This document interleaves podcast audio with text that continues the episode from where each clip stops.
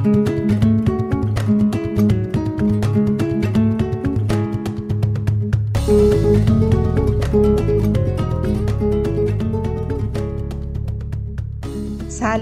به رادیو سیمن خوش آمدید. من سمین شفایی هستم و شما دارید به اپیزود ششم این پادکست گوش می‌دید. توی این اپیزود در ادامه اپیزود پنج به بررسی این موضوع می‌پردازم که چرا خودشناسی لازمه و چه تأثیری در زندگی ما داره. توی اپیزود قبل از اهمیت ناخودآگاه گفتم و چند تئوری رو براتون مطرح کردم و سعی کردم خیلی مختصر بگم که چه اتفاقی میفته وقتی ما از طریق اون تئوری ها با خودمون و قسمت های مختلف ناخودآگاهمون آشنا میشیم. پس اگه اپیزود قبلی رو گوش نکردی اول اونو گوش بده چون اینا به هم ربط دارن.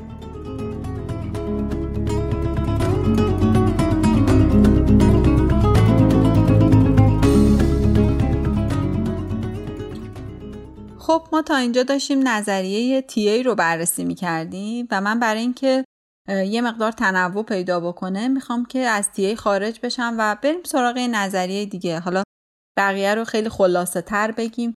بریم جلو ببینیم که بقیه دارن چی به ما میگن با نوع خودشناسیشون با نوع نظریهشون. یکی از این نظریه ها که خیلی زبان ساده و شیرینی داره تئوری انتخابه. تئوری انتخاب نظریه ویلیام گلاسره که میاد در مورد این صحبت می‌کنه که همه ما یک دنیای مطلوب داریم توی ذهنمون که بر اساس اون دنیای مطلوبمون انتخاب رو تو زندگی انجام میدیم. و میگه که ما توی هر شرایطی حتی در بدترین شرایط حتی در شرایطی که احساس کنیم خیلی تحت فشاریم حداقل دو تا انتخاب داریم. و یه مثالی می‌زنه. میگه شما فکر کنید که یه نفری یه اسلحه گرفته رو سر شما. و میگه که مثلا هرچی پول داری تو جیبت به من بده. میگه باز تو اینجا هم باز دو تا انتخاب داری. می‌تونی هرچی پول تو جیبت داری بهش بدی می‌تونی هم یه حرکتی بزنی اسلحه رو ازش بگیری. بالاخره یه جور دیگه شانستو امتحان بکن. بالاخره دو تا انتخاب داری. پس میگه هیچ وقت نگید که فلانجا من مجبور شدم این کار رو بکنم. میگه هیچ اجباری در کار نیست. و شاید اینجاست که ما میگیم انسان موجودیه که اختیار داره واقعا روانشناسی میاد اختیار رو به این شکل برای ما معنا می‌کنه. میگه تو در تمام اتفاقات زندگی سهم داشتی. هیچ وقت ما مجبور نبودیم. در سخت ترین شرایط ما مجبور نیستیم. اصلا شاید خبر خوبش همینه که از اینجا به بعد حالا هر کاری که کردیم قبلا رو کاری نداریم. ولی از اینجا به بعد متوجه میشیم که ما مجبور نیستیم که هر کاری رو که دیگران از ما می‌خوان انجام بدیم. ما مجبور نیستیم که در شرایط فشار چیزی رو که نمی‌خوایم انتخاب بکنیم. همیشه انتخاب دومی هست. و آدم ها اگه جایی به مشکل می‌خورن اون جاییه که چیزی رو با دنیای مطلوبشون می‌خواستن اما به دست نیاوردن و دقیقا چیزی رو به دست آوردن که نسبت به دنیای مطلوب روانشون در تضاده پس ما اول شاید یه کار اینه که بریم دنیای مطلوبمون رو بشناسیم. بعد ببینیم که چطور با انتخاب هامون تضاد رو بر خودمون به وجود میاریم و چطور میشه که ما بتونیم در هر شرایطی بهترین انتخاب رو داشته باشیم که متناسب با دنیای مطلوب خودمون باشه.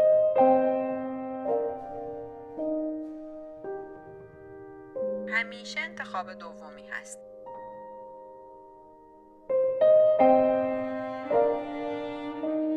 یا مثلا نظریه جفریان. جفریان تو کتاب زندگی خود را دوباره بیافرینید اشاره می‌کنه که ما یازده تا تله روانی یا طرحواره داریم.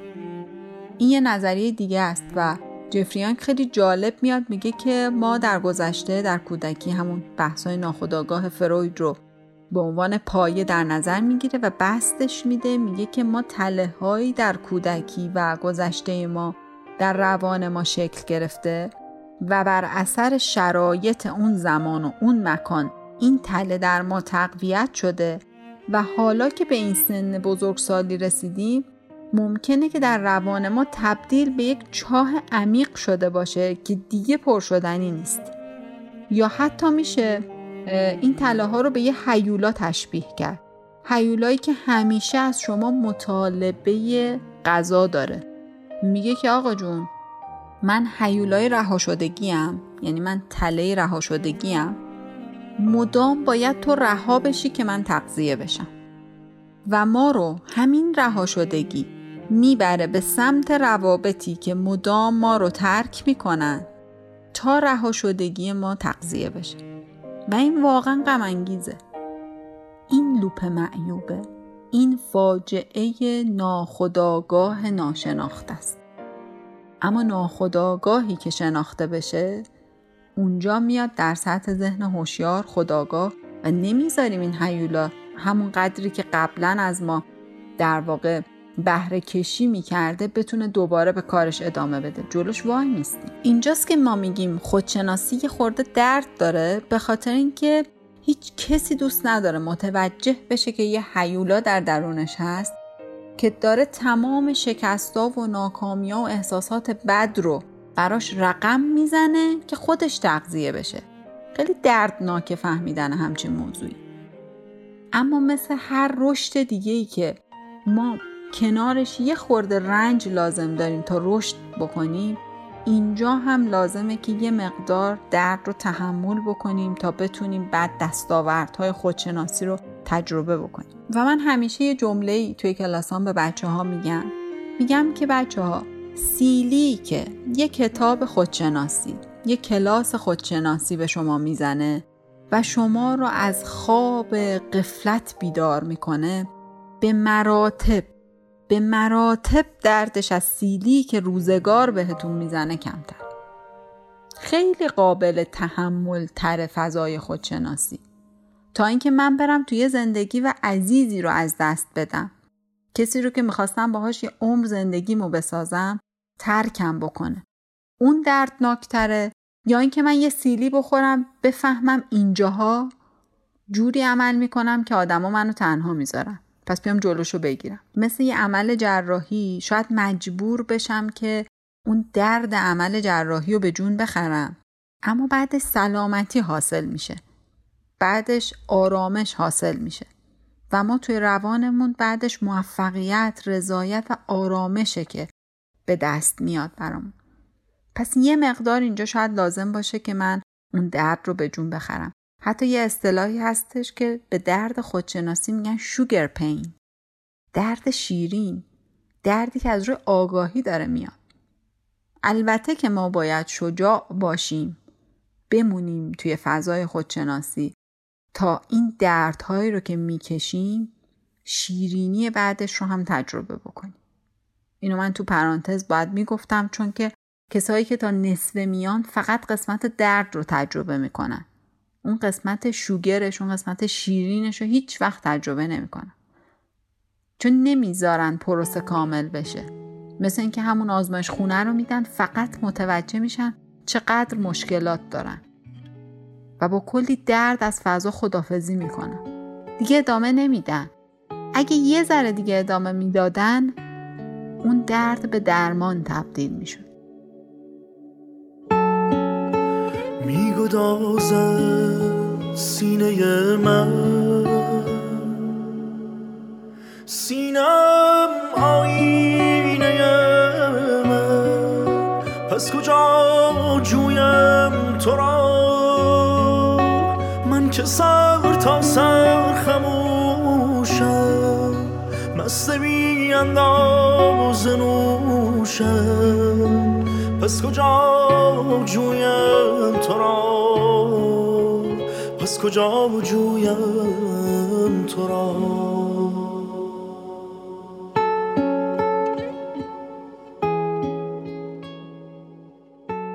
اگه یه ذره دیگه ادامه می‌دادن اون درد به درمان تبدیل می‌شد.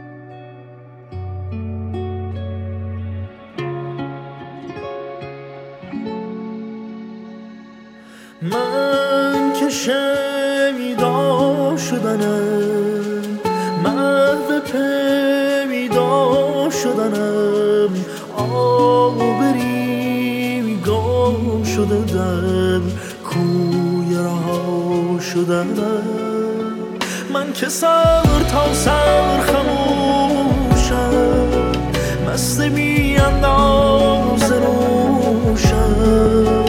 پس کجا جویم تو را؟ پس کجا جویم تو را؟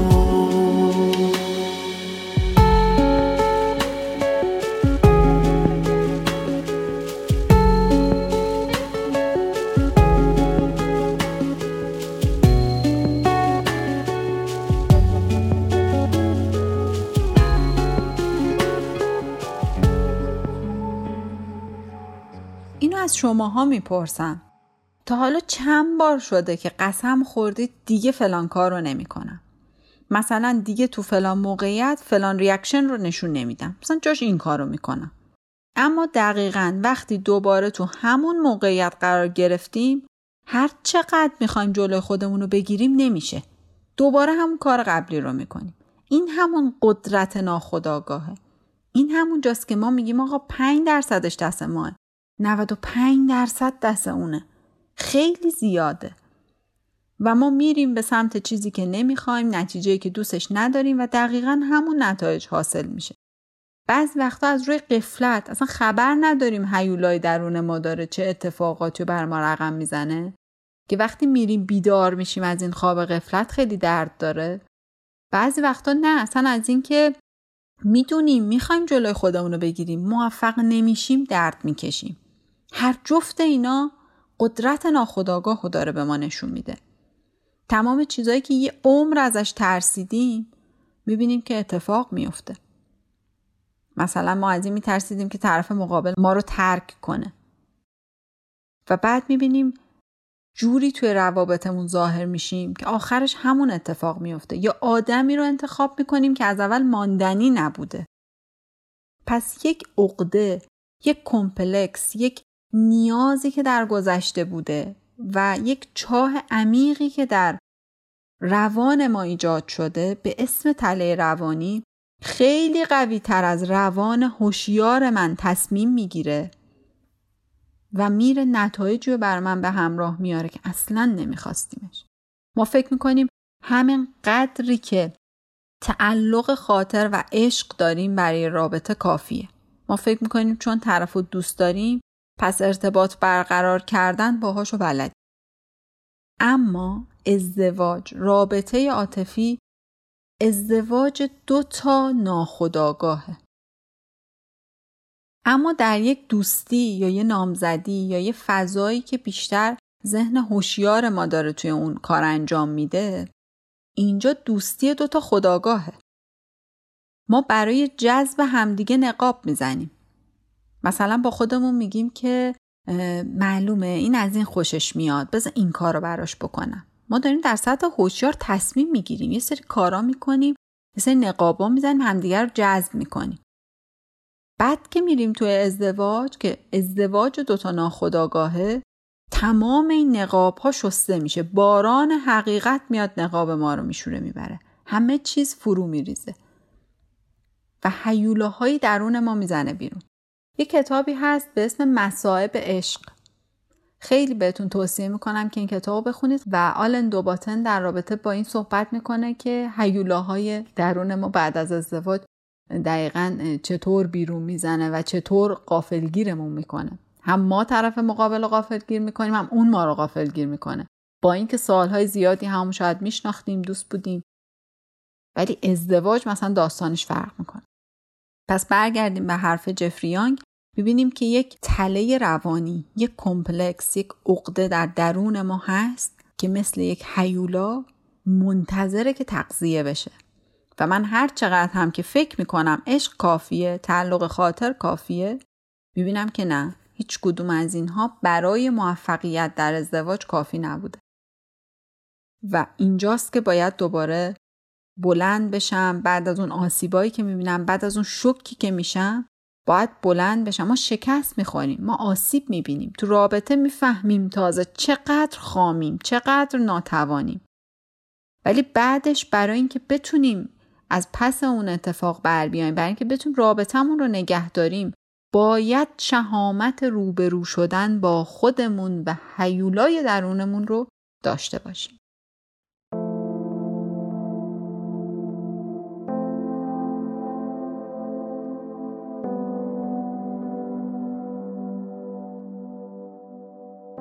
همیشه فکر می‌کردم که من خیلی خوب خودم رو می‌شناسم.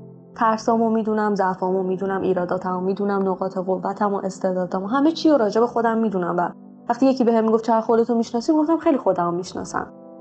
بعد که وارد این کلاس شدم اولین چیزی که فهمیدم و خیلی جا خوردم این بودش که من هیچ وقت واسه خودم اونقدر ارزش قائل نشدم. هیچ وقت خودم رو اونقدر دوست نداشتم.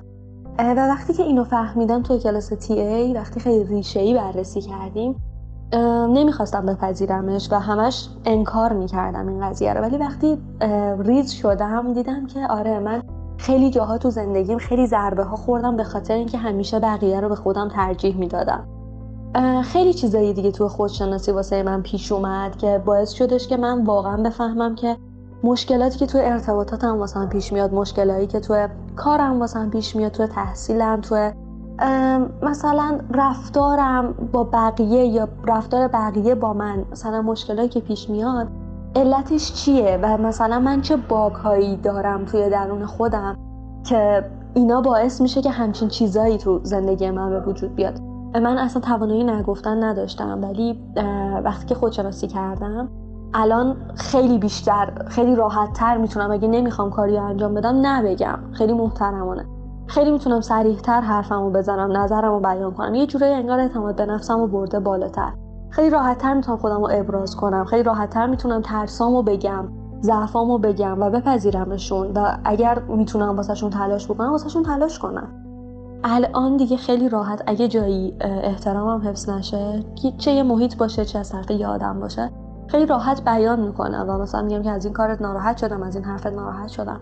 یا اگر لازم بشه اونجا رو ترک می‌کنم اون آدم رو ترک می‌کنم. حتی اگه خیلی علاقه داشته باشم به اون مکان به اون آدم ولی اگه احساس کنم که داره به هم آسیب می‌زنه واقعا ترکش می‌کنم. خیلی واسم راحت تر شده.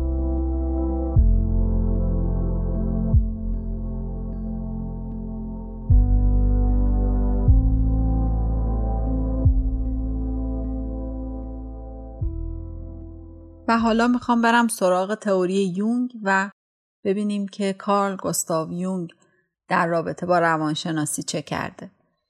یونگ کسی بوده که از شاگردان فروید بوده و نزدیک به 6 سال رابطه خیلی خیلی صمیمی و پدر و پسری بین یونگ و فروید برقرار بوده.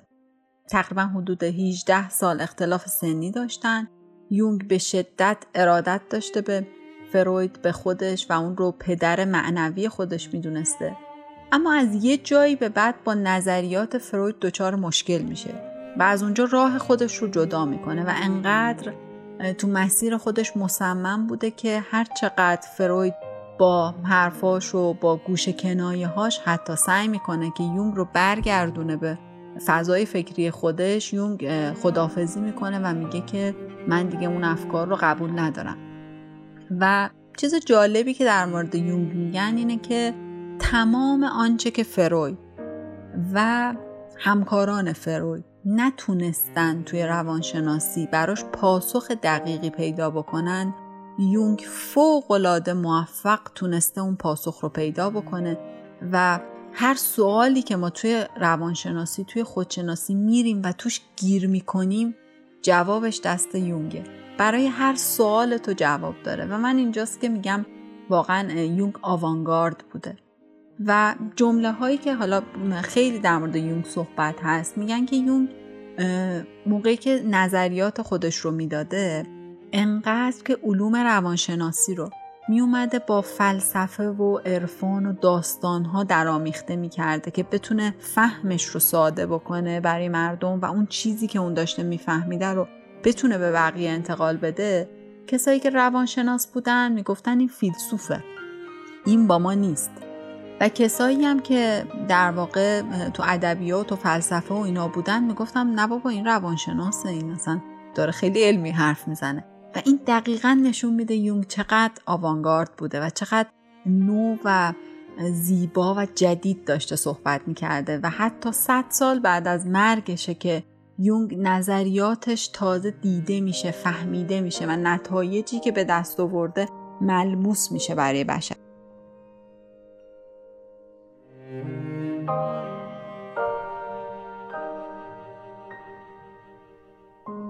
یونگیانا معتقدن که ما تمام آگاهی و شناختمون از جهان و اتفاقای اطرافش توی جزیره کوچیکی به اسم ego جمع شده. ego در واقع همان شناختی است که ما از خودمون و جهان بیرونمون داریم. و ما اکثرا جرأت بیرون اومدن از این جزیره امن ego رو نداریم. یعنی چی این جمله؟ یعنی که من خیلی چیزا می‌دونم در مورد خودم، در مورد جهان، در مورد راه های رسیدن به موفقیت، راه های رسیدن به خوشبختی، آرامش و توی همونا فعالیت می‌کنم. اگه یه نفری بیاد بگی یه راه دیگه هم هست من خیلی ریسک نمی کنم از این جزیره امنم پامو بیرون بذارم. چرا؟ چون ترس ناشناخته ها منو می‌گیره. اما اگه بخوایم از این جزیره به هر حال پامون رو بیرون بذاریم و دل رو بزنیم به دریای ناخودآگاه اونجا یونگیانا میگن که باید سوار قایق self بشیم self چیه؟ self خود واقعی مونه که از اون ابتدای خلقت با ما بوده. از اون ابتدایی که ما به وجود اومدیم یک نهادی یک من حقیقی در من بوده که اون منم. و دنیای بیرون به من گفته که تو اینطوری باش تو اونطوری باش اینطوری خوبه اونطوری بده اون ایگوم میشه. یعنی من یه چیزی بودم که با اون به دنیا اومدم. شما می‌تونید این نظریه رو خیلی جالب توی انیمیشن سول یا روح ببینید که به تازگی امسال منتشر شد و انقدر که این انیمیشن یونگیه حتی یه جایی خود روح یونگ رو هم آوردن به روح شماره 22 داشت آموزش می‌داد و می‌خواستن یه اشاره با نمکی به خود یونگ هم داشته باشن. توی این انیمیشن متوجه میشید که من دارم چی میگم. ما هر کدوممون یک بذر هستیم یک دانه هستیم. راز دانه ما در ما نهفته است. مثلا من اگه قرار درخت پرتقال باشم یه بذر کوچیکم یک هسته کوچیک پرتقالم وقتی که به دنیا میام و می‌دونم که باید چی بشم. یعنی اگه نور رو در واقع آب کافی و زمین مناسبی و در اختیار من قرار بدن من درخت پرتقال بینظیری میشم. حالا ممکنه که من تو خانواده سیبا به دنیا بیام. اینا چیزایی که خیلی ساده دارم براتون میگم. برای اینکه دوست دارم نظری یونگ متوجه بشید و این ego self ی که گفتم خیلی براتون پیچیده نشه. حالا من تو خانواده سیبا به دنیا میام. متوجه میشم که سیب بودن چیز خوبیه. این مدلی میشه سیب شد. این مدلی میشه درختم سیب پرورش بده و سیب بده بیرون. و همه یه تلاشمو می‌کنم که سیب بدم بیرون. یونگ میگه که همه ما آدما تا سی و پنج سالگی تقریبا دیگه نهایت تا اون موقع که نیمه اول عمر اسمشو می‌ذاره داریم تلاش می‌کنیم اون چیزی که جهان از ما انتظار داره یا اون چیزی که خانواده از ما انتظار داره رو محقق کنیم. اسمش هم می‌ذاره ego parent ego world. میگه اول تا 18 سالگی تو ego parent یم. داریم سعی می‌کنیم که انتظارات خانواده رو برآورده بکنیم. و تقریبا 18 19 سالگی به بعد وارد ego world میشیم و به این نتیجه می‌رسیم که چه خواسته های دنیا از من داره. مثلا من به عنوان زن موفق باید چه جور زنی باشم که دنیا منو تایید بکنه. بگه تو موفقی. حالا هم از لحاظ اندام هم از لحاظ دستاورد هم از لحاظ تحصیل هم از لحاظ مدل ازدواج و خیلی چیزای دیگه. حتی ممکنه من فرزند پروریم هم ایگووردی باشه. جهان گفته اینطوری یه فرزند خوب پرورش میدن منم اونطوری یه فرزند خوب پرورش بدم. به من گفتن اینطوری میشه یه سیب خوب بود و من تلاش می‌کنم که یه سیب خوب باشم. حالا من چیم؟ بابا من از هسته پرتغال بودم. اینجا ما میگیم خود حقیقی. اینجا اسم self رو که میاریم self اینجاه. جایی که آنچه که بودیم دانش بذر ما توی self ماه. دانش شکوفا شدن ما تو self ماه. ما کی می‌تونیم به self دسترسی پیدا بکنیم؟ وقتی که جزیره امنمون خارج بشیم. سوار قایق self میشیم و سفر می‌کنیم به دریای ناخودآگاه و یه چیز خیلی جالبی که یونگ میارتش وسط و توی روانشناسی پایه گذاریش رو انجام میده اینه که میگه فقط ما ناخودآگاه شخصی نداریم که مربوط به کودکی من تا به الان باشه.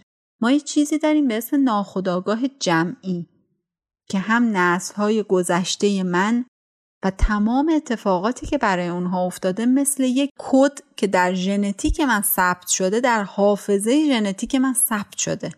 این ناخداگاه با من بوده از هفت نسل گذشتم. و همچنین ناخداگاه جمعی که توی کشور و شهری که هستم برقرار و تو عصری که دارم زندگی می‌کنم. فوق عمیق نظریه یونگ و واقعا اصلا جا نمیشه که بخوام اینجا بهتون بگم. فقط می‌خوام بگم چه دنیای عظیمی پشت این اطلاعات هست که ما بدون اینکه اینا رو بدونیم بدون اینکه اصلا بفهمیم چقدر خودشناسی مهمه چه دریای بیکرانی از اطلاعات هست که ما اصلا در مورد خودمون نمی‌دونیم. اصلا ما نمی‌دونیم درخت چی هستیم اصلا تا حالا نرفتیم ببینیم که آقا من بذر چی بودم. الان تصمیم گرفتم سیب باشم ولی خودم چی بودم؟ اگه سیب بودم که خیلی عالی. تو خانواده سیبا به دنیا اومدم داریم همه دورم سیب میدیم. خیلی هم داره خوش میگذره. ولی شاید من چیز دیگه ای بودم. و کی ما احساس می‌کنیم که شک می‌کنیم. یعنی به اون کاری که داریم انجام میدیم به این میوهی که داریم میدیم شک می‌کنیم. میگه تو نیمه دوم عمر. بعد از 35 سالگی میگه بحران سی سالگی بحران چل سالگی. اینا میاد و در ما شک ایجاد می‌کنه. چقدر اینو می‌خواستم چقدر آدما هستند که می‌رسن به موفقیت. یک پزشک موفق میشن یک جراح موفق میشن. اما یه روز از خواب بیدار میشن و می‌بینن نمی‌خواستن این باشن. و متوجه میشن شاید آرزوی نزیسته پدر مادر رو زندگی کردن. ego parent. شاید تو فضایی قرار گرفتن که جامعه به اینا گفتش که پزشک باشی جراح بشی عالیه. خیلی از لحاظ احترام به تو احترام میذارن از لحاظ درآمد وضعت عالی میشه. من تصمیم گرفتم جراح بشم. ego world. و بعد اینجاست که یونگ در رابطه با ego self صحبت می‌کنه. جایی که بعد از ego parent و ego world تقریبا از سی سی و پنج سالگی به بعد سوالهای ego self برای ما مطرح میشه. من کی می‌خوام باشم؟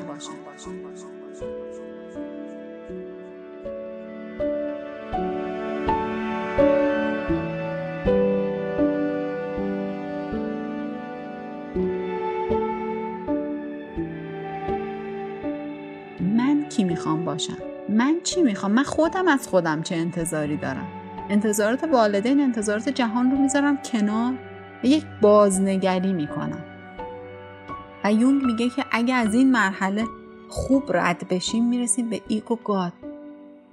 خدا از ما چی می‌خواد؟ اینجاست که روانشناسا میگن یون عارفه فیلسوفه ما خیلی دیگه نمیفهمیمش. انقدر آوانگارده. میره به سمت عرفان. میگه ما یه چیزی داریم به اسم ego God و اونجا رو هم لمس می‌کنیم. اگه از ego self با دستاورد بیرون اومده باشیم تو ego God متوجه میشیم که خدا از ما چه انتظاری داره. و اونجاست که انیمیشن Soul خیلی قشنگ داره اینو به ما نشون میده. که اصلا اومدیم برای دنیا که چیکار بکنیم؟ شاید لحظات خیلی کوچیکی از این دنیا باشه که هدف اصلی حضور ما توی این دنیاست. و اون موقع است که تمام ادیان تمام شعرها تمام عرفان معنی پیدا می‌کنه. تو روانشناسی یونگه که معنی پیدا می‌کنه. و فوقالعاده بی نظیر این روانشناسی و این تئوری. و می‌خوام بهتون بگم که چقدر گسترده است و وقتی ما ازش خبر نداریم چقدر خامیم. چقدر ساده انگارانه داریم همه چیز رو می‌بینیم. بعد چیزای قصه می‌خوریم که چقدر می‌تونه معنا و عمق زیبایی داشته باشه. ولی ازش قافلیم چون اصلا خبر نداریم. از جزیرمون پامون رو تا حالا بیرون نذاشتیم. نمی‌دونیم سرزمین های دیگه ای وجود داره. خیلی دنیای ناشناخته برای ما ترسناک بوده. موندیم تو جزیرمون ولی خب خیلی چیزها رو هم داریم از دست میدیم.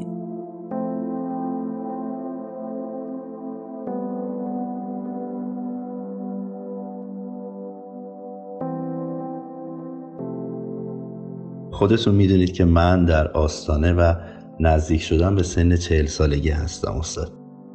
و خب تقریبا از یک سال پیش بود که یه حس سردرگمی و نارضایتی توی من به وجود اومده بود.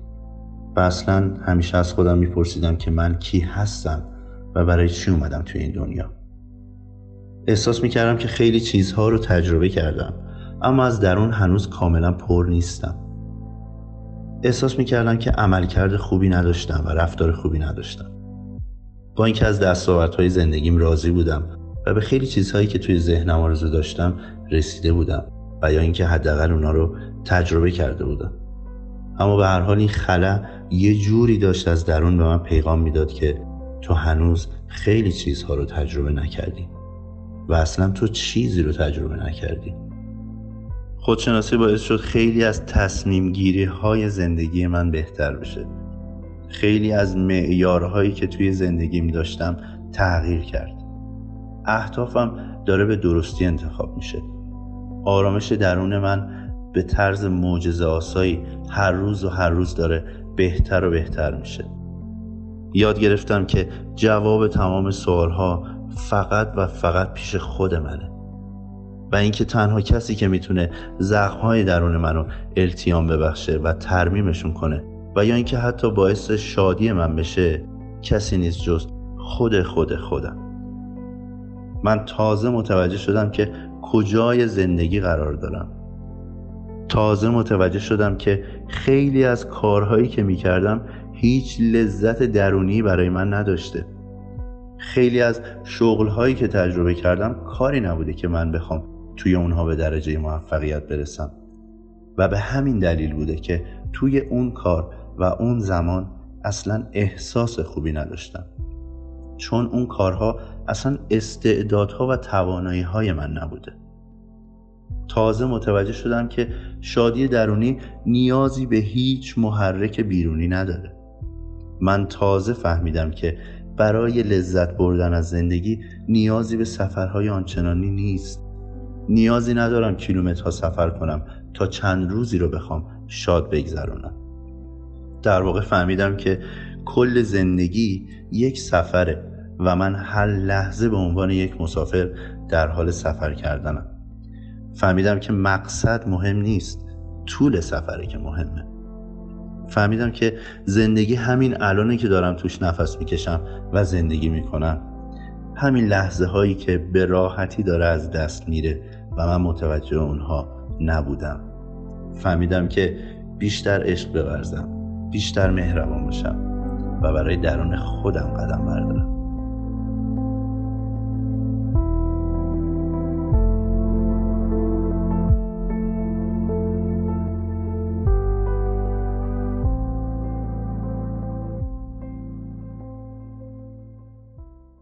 فروید یه جمله ای داره برای اینکه خیلی دیگه اعصابش از دست یونگ خورد بوده. میگه که یه زمانی روانشناس رو میشناختم به اسم کار گستاو یونگ. الان شنیدم پیامبر شده. این پر از تحقیره پر از تیکه است که متاسفم برات. تو دیگه داری تبدیل به پیامبر میشی. تو دیگه با ما نیستی. تو قدیما یک روانشناس بودی. ولی هست. ولی جواب ها پیش یونگه. یونگ پل ارتباطی بین عالم معنا و عالم روانه و فوقالعاده است.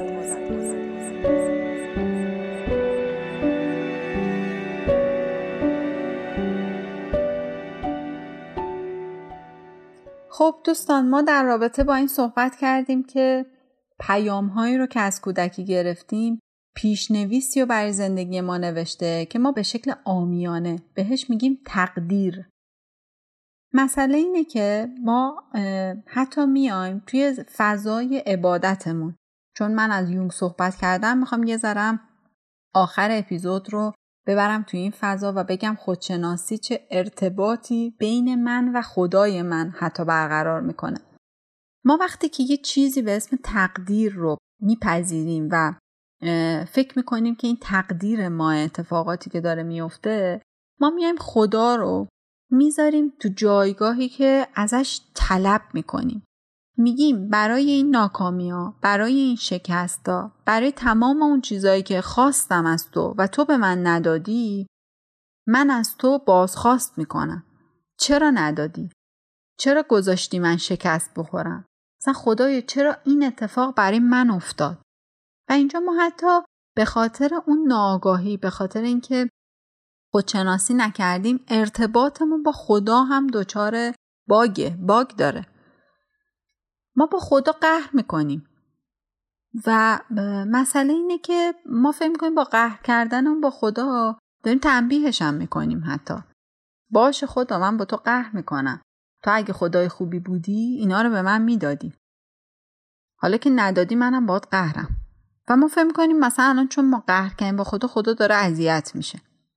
بابا این ماییم که داریم میپناه میشیم پیام های کودکی ما و پیشنویس ما اومده روی این فضای ارتباطی بین من و خدا هم تاثیر گذاشته. مثلا بیایم یه حالتی رو در نظر بگیریم یه مثال بزنیم.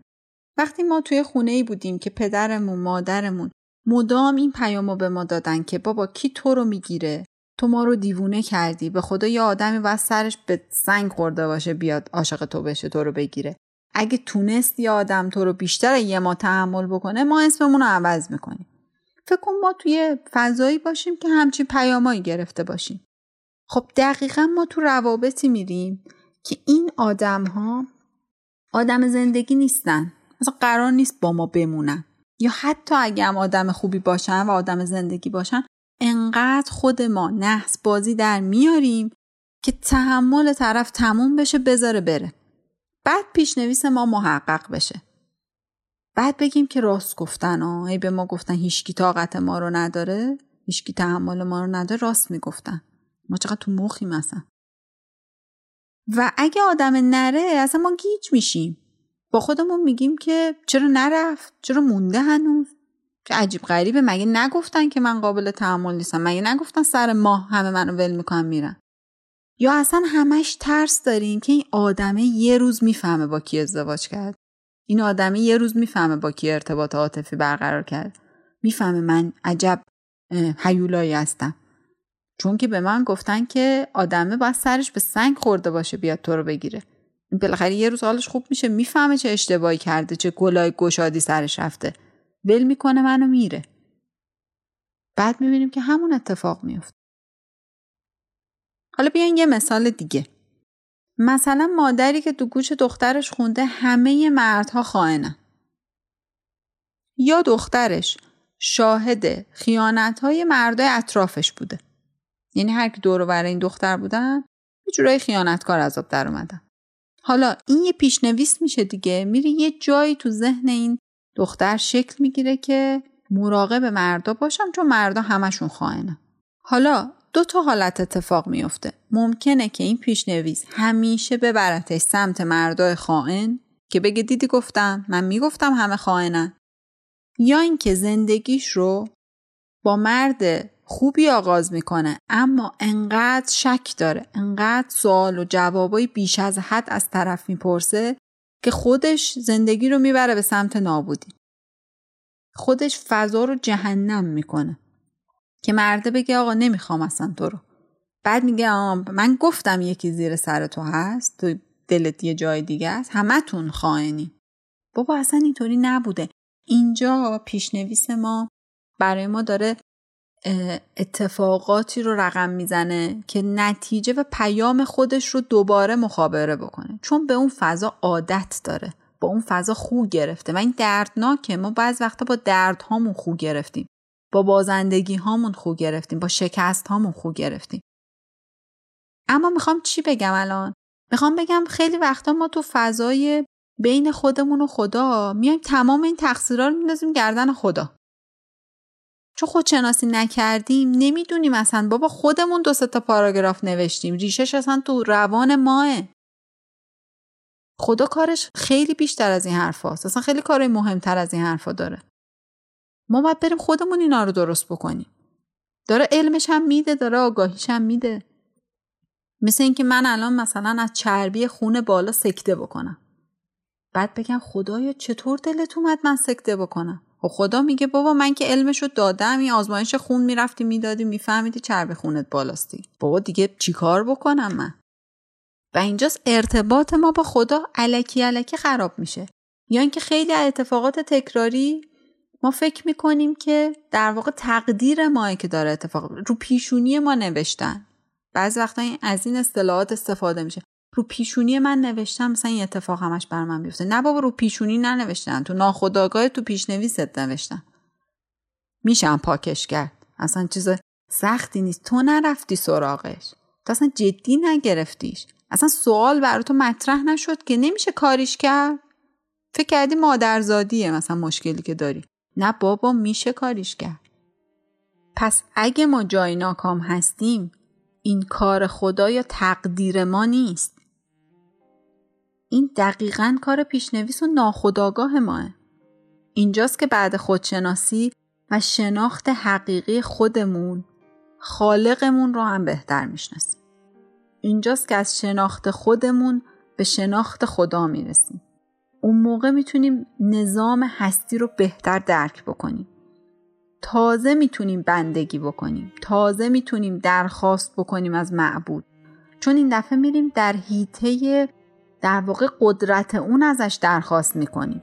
چیزایی که خودمون می‌تونیم حل کنیم خودمون حل می‌کنیم. چیزایی که نیاز به خدا داره رو از خدا می‌خوایم. خدا رو در جایگاه خداییش عبادت می‌کنیم. ما اشتباهی که می‌کنیم خدا رو در جایگاهی که باید کارای ما رو درست بکنه داشتیم عبادت می‌کردیم. اونم این کار رو نمی‌کنه برای ما. و ما باید خدا رو در جایگاه خدایی عبادت بکنیم. اینجا هست که بعض وقتا تازه شکر گذار اون چیزایی که داریم میشیم. تازه شکر گذار رنجایی که کشیدیم میشیم. اتفاقاتی که به سر ما اومده میشیم. می‌فهمیم چه تکاملی در هر کدوم از این اتفاق و هر کدوم از این رنجا بوده برای روان ما.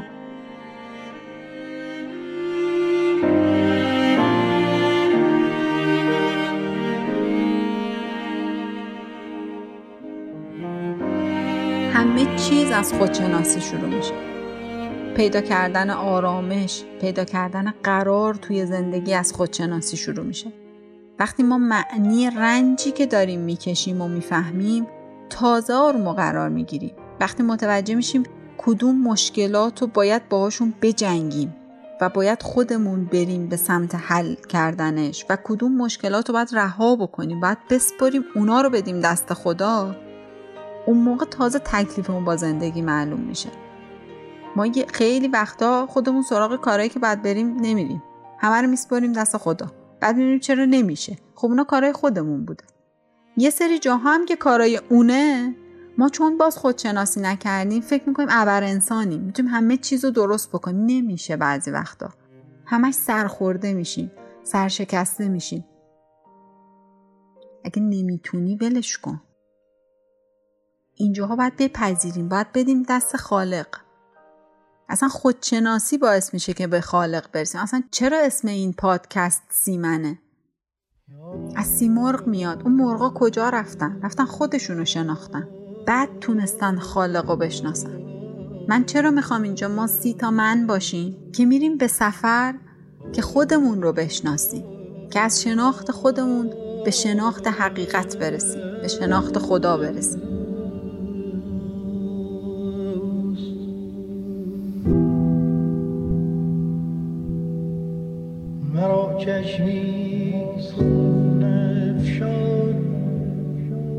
ز دست آن کمان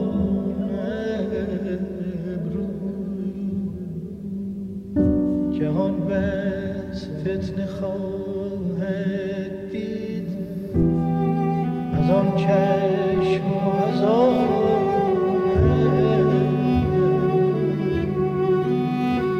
جهان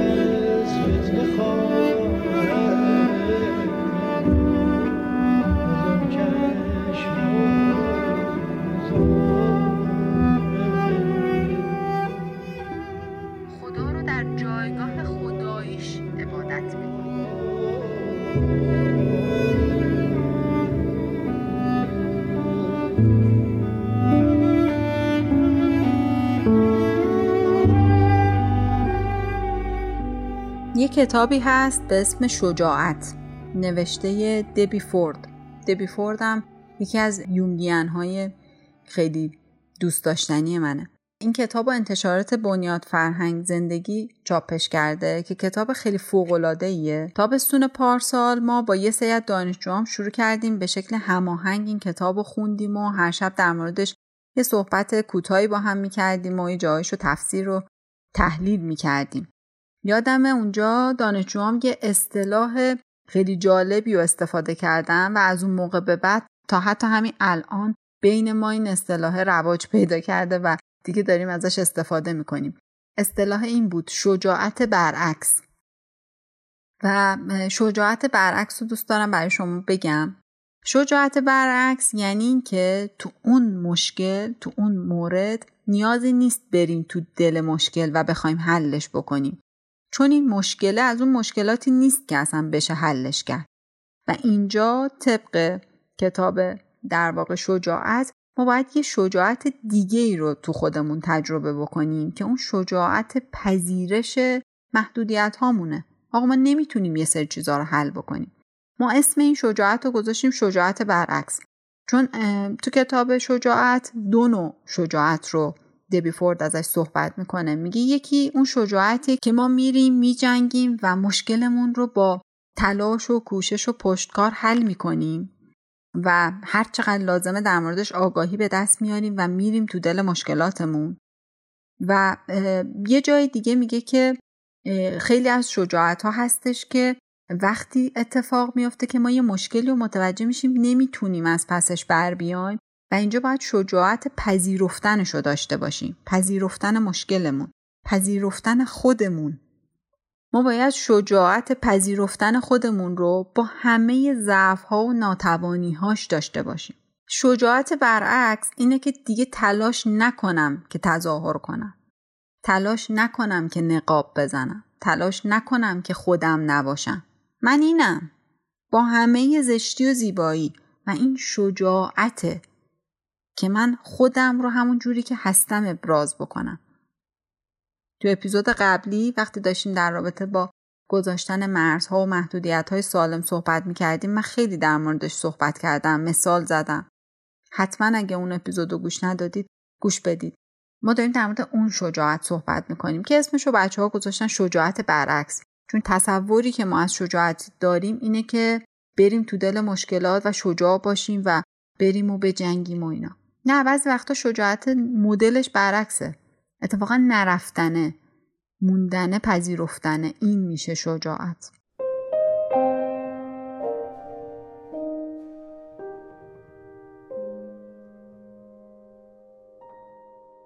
پس گاهی باید شجاعت داشت.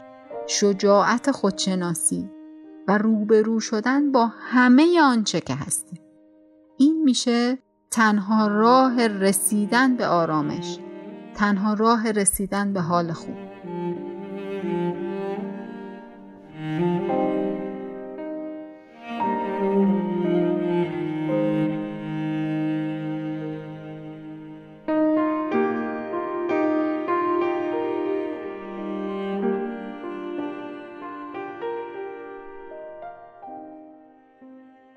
خب دوستان دیگه داریم کم کم به پایان اپیزود نزدیک میشیم و من می‌خوام یه جمعبندی داشته باشم از تمام صحبت هایی که با هم کردیم.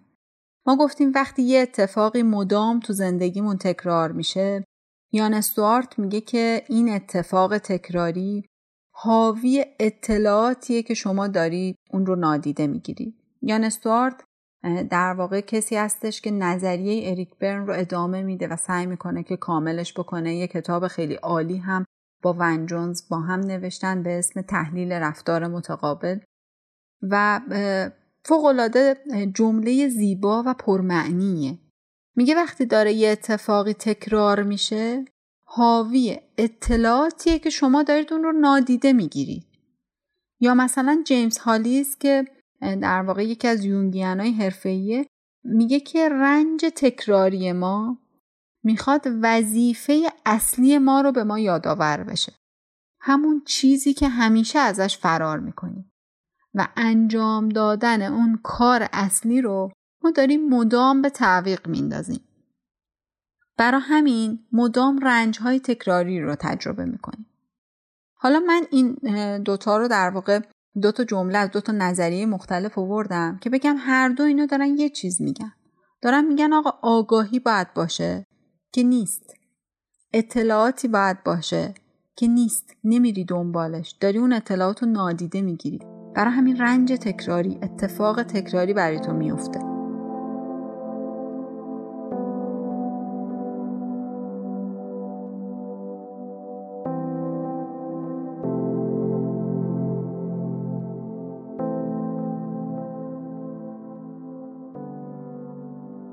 خودشناسی فقط باعث شناختن خود من نشد. باعث شناختن آدمای دور برم هم شد اتفاقا. خیلی باعث شدش که من آدما رو بیشتر درک کنم. ولی وقتی شروع کردم به خودشناسی کردن باعث شدش که با آدما راحتتر کنار بیام افراد رو بپذیرم به عقاید بقیه احترام بذارم. در کل که به نظرم خودشناسی کردن چیزیه که هممون بهش احتیاج داریم. و باعث میشه که کیفیت زندگیمون خیلی تغییر کنه. چون می‌فهمیم کیم چی می‌خوایم چی کار باید بکنیم کجا باید بریم با چه آدمی باید وارد ارتباط بشیم با چه آدمی باید ارتباطمون رو قطع کنیم. و به نظرم حداقل منو چندین سال جلو انداخت خودشناسی کردن چون خیلی چیزا رو فهمیدم.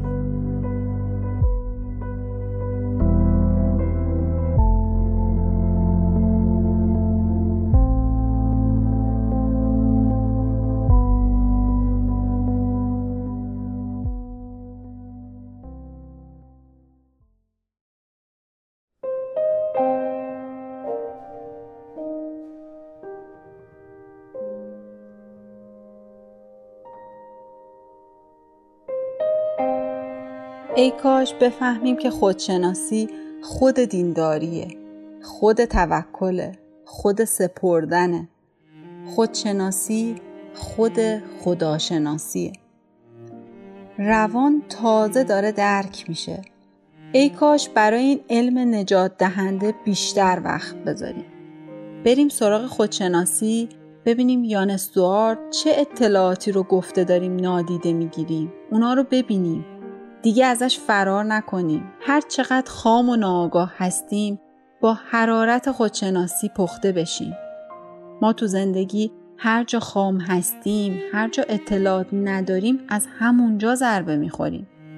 سورپرایز وقتی اتفاق میفته که من انتظار چیزی رو ندارم و وقتی من در مورد چیزی اطلاعات ندارم خب انتظارشم ندارم و هر زمان که در اوج خواب قفلت هستیم بیداری ما دردناکتره شکه کننده تره و چه بسا عمیق تره پس باید خودشناسی کنیم که این خامی رو بگیریم که پخته بشیم.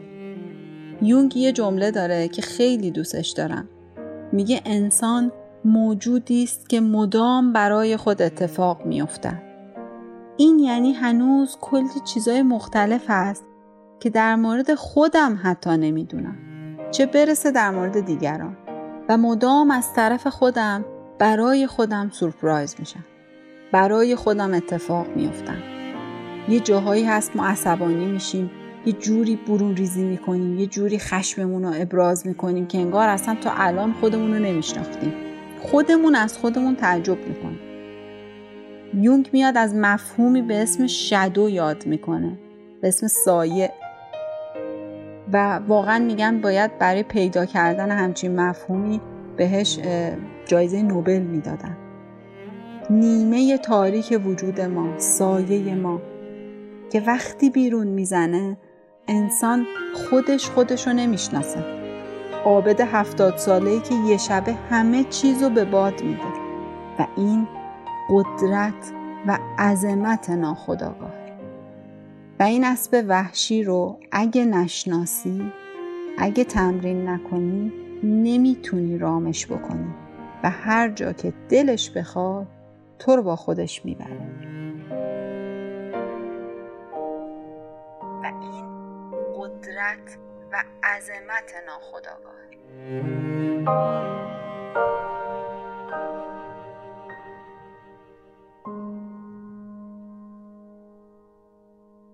پس اینجاست که ما میگیم که 95 درصد روان ما رو ناخداگاه تشکیل داده و 5 درصد رو هوشیاری و خداگاه. و سوال اینجاست که ما نمی‌خوایم این 95 درصد رو بشناسیم سهم اصلی رو اون داره. نمی‌خوایم بریم خودشناسی بکنیم. ما بهترین هدف رو برای خودمون بذاریم. ولی فقط 5 درصد این هدفی که گذاشتیم در حیطه اختیار ماه. اگه اون 95 درصد دیگه با ما همکاری بکنه اون هدفی که برای خودمون گذاشتیم آسمون زمین بیاد زمین آسمون بره ما محققش می‌کنیم. هر جوری شده هر مانعی سر راهمون سبز بشه اون مانع رو بر میداریم. چون 95 درصد دیگه با ما موافقه. اما اگه من یه هدفی رو بذارم و 95 درصد بقیه من با اون هدف همراه نشه هر کاری که بکنم بهترین استاد رو بگیرم بهترین کلاس رو برم بهترین امکانات رو فراهم بکنم کلی خرج بکنم کلی وقت بذارم نمیشه که نمیشه که نمیشه. ما اینجا توی اپیزود دو باز در مورد صحبت کردیم. گفتیم که همه هدف هایی که ما می‌ذاریم نیاز داره که این مرحله اول براش در واقع اتفاق بیفته که ما بریم اون هدف رو بررسی بکنیم اولویت بندی بکنیم و ببینیم آیا این هدف رو عمیقا با همه وجودمون می‌خوایم یا نه. چون اگه این سوال از خودمون نپرسیم احتمال اینکه اون 95 درصد با ما همکاری نکنه و دوباره بریم توی یه مسیری رو شکست بخوریم خیلی زیاده این قدرت ناخداگاهه پس ناخداگاه تو بشناس. قبل از اون که کلی وقت از دست بدیم. قبل از اینکه کلی انرژی و عشق از دست بدی. قبل از اینکه بیشتر از اینی که الان آسیب دیدی و ناکام شدی بیشتر آسیب ببینی. ناخداگاهت رو بشناس. اون موقع شاید این شعر قیصر امینپور رو هم بهتر درک بکنی.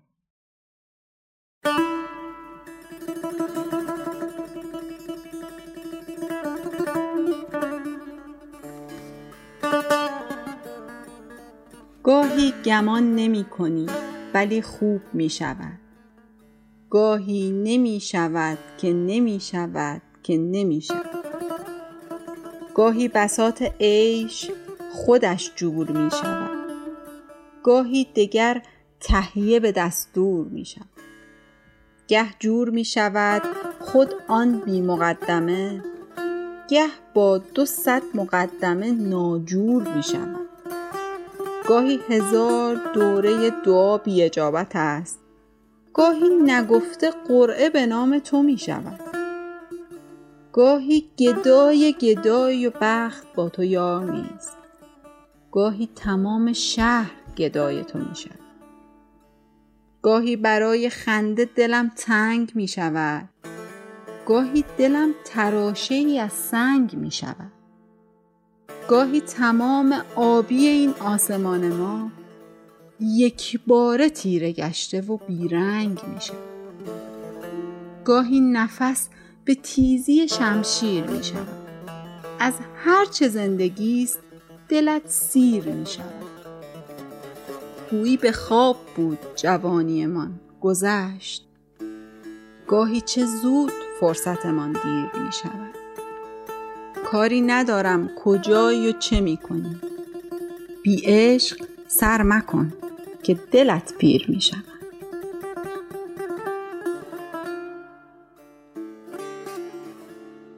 بی عشق سر مکن که دلت پیر می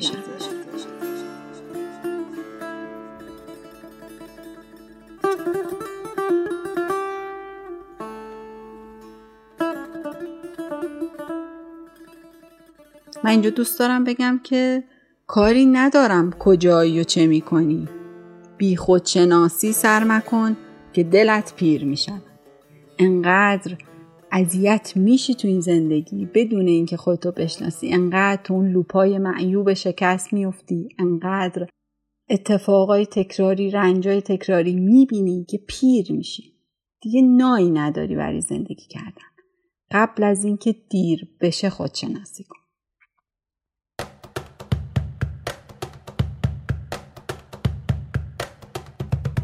خب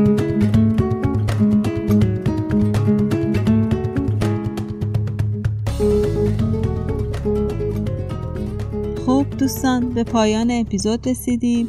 امیدوارم که نکته هایی که توی این اپیزود بررسی کردیم هم به دردتون خورده باشه و کمی با تئوری های مختلف روانشناسی آشنا شده باشید و متوجه اهمیت خودشناسی شده باشید که چقدر لازمه که ما این وقت رو هدر ندیم قدر وقتمون رو بدونیم قدر تک تک لحظه هامون رو بدونیم و هرچه زودتر با دنیای ناخودآگاهمون آشنا بشیم.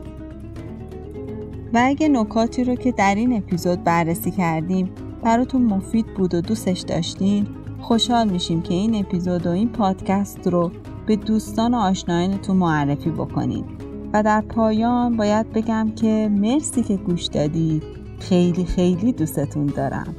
و خدا نگهدار.